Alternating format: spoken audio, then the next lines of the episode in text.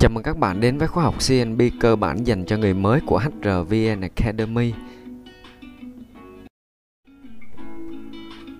Tôi là Thành HR sẽ đồng hành cùng các bạn trong khóa học ngày hôm nay. Và bài học ngày hôm nay chúng ta cùng nhau tìm hiểu cái chủ đề là cách đọc và hiểu bộ luật lao động.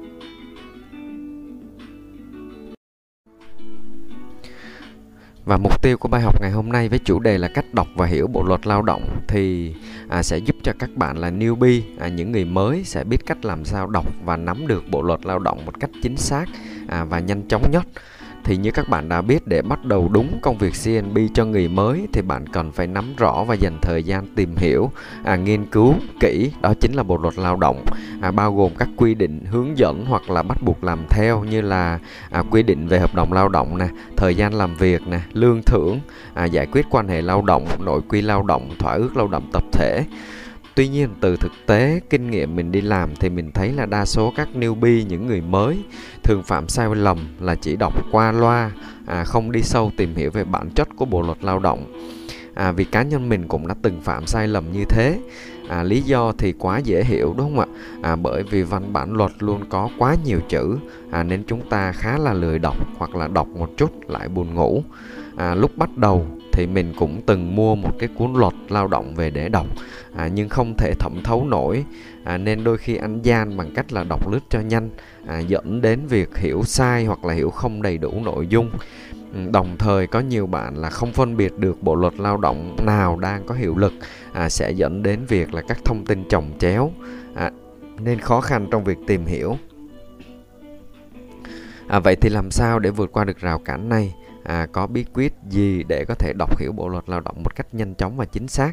Thì mình sẽ cùng nhau tham khảo nội dung chính của bài học à, cách đọc và hiểu bộ luật lao động ngày hôm nay à, để mình à, à, có thể à, đọc và nắm bắt được nội dung của bộ luật lao động nhanh và chính xác hơn các bạn ha. Và các nội dung chính của bài học ngày hôm nay với chủ đề là cách đọc và hiểu bộ luật lao động, à, mình sẽ cùng nhau tìm hiểu à, các nội dung chính. Thứ nhất là tìm hiểu về ngày ký và ngày hiệu lực của bộ luật lao động. Thứ hai mình sẽ cùng tìm hiểu về các điều khoản điểm trong bộ luật lao động. À, tiếp theo là mình sẽ tìm hiểu à, thế nào là văn bản luật và văn bản dưới luật. Và đầu tiên, à, ngày ký và ngày hiệu lực của Bộ luật Lao động là như thế nào?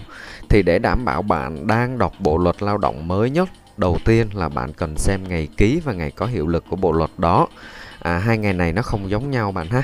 À, ví dụ như bộ luật lao động mới nhất được ký ban hành vào ngày 20 tháng 11 năm 2019 nhưng ngày có hiệu lực áp dụng và thi hành sẽ là ngày 1 tháng 1 năm 2021 à, điều này có nghĩa là tại thời điểm bạn đọc à, bài viết này nếu mà năm 2020 à, thì bộ luật lao động mới vẫn chưa có hiệu lực à, bộ luật đang có hiệu lực vào năm 2020 vẫn là bộ luật được ban hành vào ngày 18 tháng 6 năm 2012 à, và có hiệu lực từ ngày 1 tháng 5 2013 và đến à, thời điểm 1 tháng 1 2021 nó sẽ được thay thế bằng bộ luật lao động à, ký và ban hành ngày năm 2019 các bạn nhé.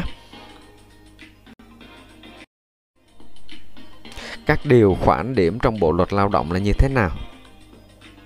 À, thông thường khi bạn đọc và trích dẫn văn bản luật thì bạn sẽ đọc theo thứ tự điều khoản điểm hoặc là có người thì sẽ đọc là điểm khoản điều. À, cái này thì tùy theo cách đọc của mỗi người ha. À, không có quy định bắt buộc nào về điều này. À, bạn có thể tham khảo cách trích dẫn à, qua một ví dụ như sau à, căn cứ vào điều 38 khoản 2 điểm A của Bộ luật Lao động 2012 à, thì người sử dụng người sử dụng lao động phải báo trước 45 ngày khi đơn phương chấm dứt hợp đồng lao động với người lao động à, đang ký hợp đồng không xác định thời hạn. À, việc trích dẫn chi tiết như vậy sẽ giúp người đọc, người tiếp nhận thông tin sẽ dễ dàng tra cứu nội dung trong bộ luật lao động. À, ví dụ như bạn tra cứu trên văn bản Word thì bạn có thể nhấn Ctrl F sau đó à, mình sẽ tìm điều à, số mấy rồi đến khoản và điểm. À, còn nếu mà bạn đọc trong một cái sách hoặc một tài liệu thì bạn cũng sẽ tra cứu lần lượt như vậy. À, mình tìm điều trước thì nó sẽ dễ dàng hơn ha. Tiếp theo mình sẽ nói qua về văn bản luật và văn bản dưới luật là như thế nào.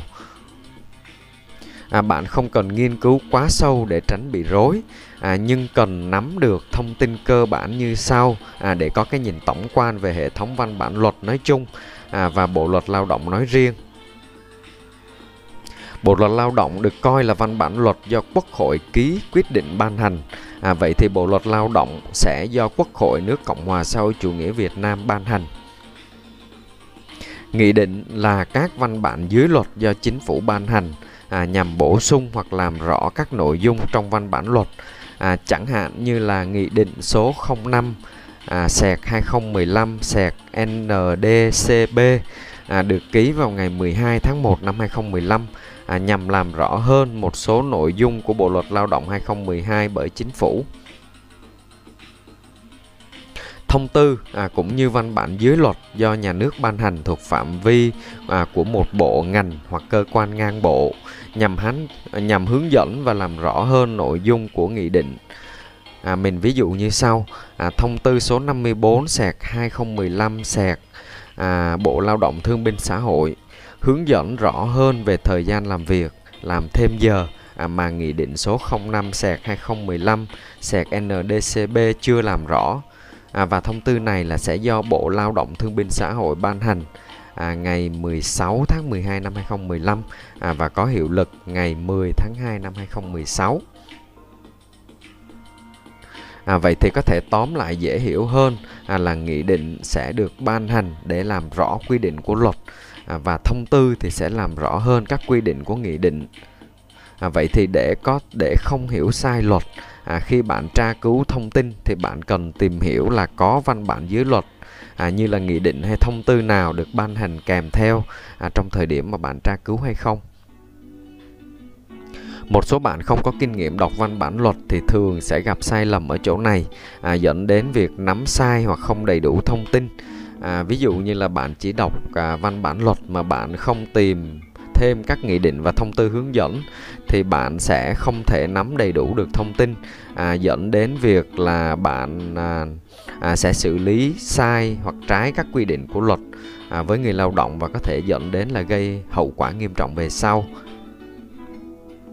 À, hy vọng qua bài học này thì bạn đã có cái nhìn tổng quan hơn à, về cách đọc và cách nắm bộ luật lao động một cách dễ dàng và chính xác hơn. À, nếu bạn có khó khăn hay bất kỳ thắc mắc nào thì có thể để lại comment bên dưới bài viết à, bài giảng ngày hôm nay. À, mình rất là vui và sẵn sàng hỗ trợ các bạn trong điều kiện và kiến thức cho phép. Và tiếp theo à, mình sẽ ôn tập lại những nội dung chính trong bài học ngày hôm nay. À, trong bài học ngày hôm nay mình đã cùng nhau tìm hiểu những nội dung. À, thứ nhất là ngày ký và ngày hiệu lực của bộ luật lao động. Thứ hai là các điều khoản điểm trong bộ luật lao động. À, thứ ba là văn bản luật và văn bản dưới luật là như thế nào.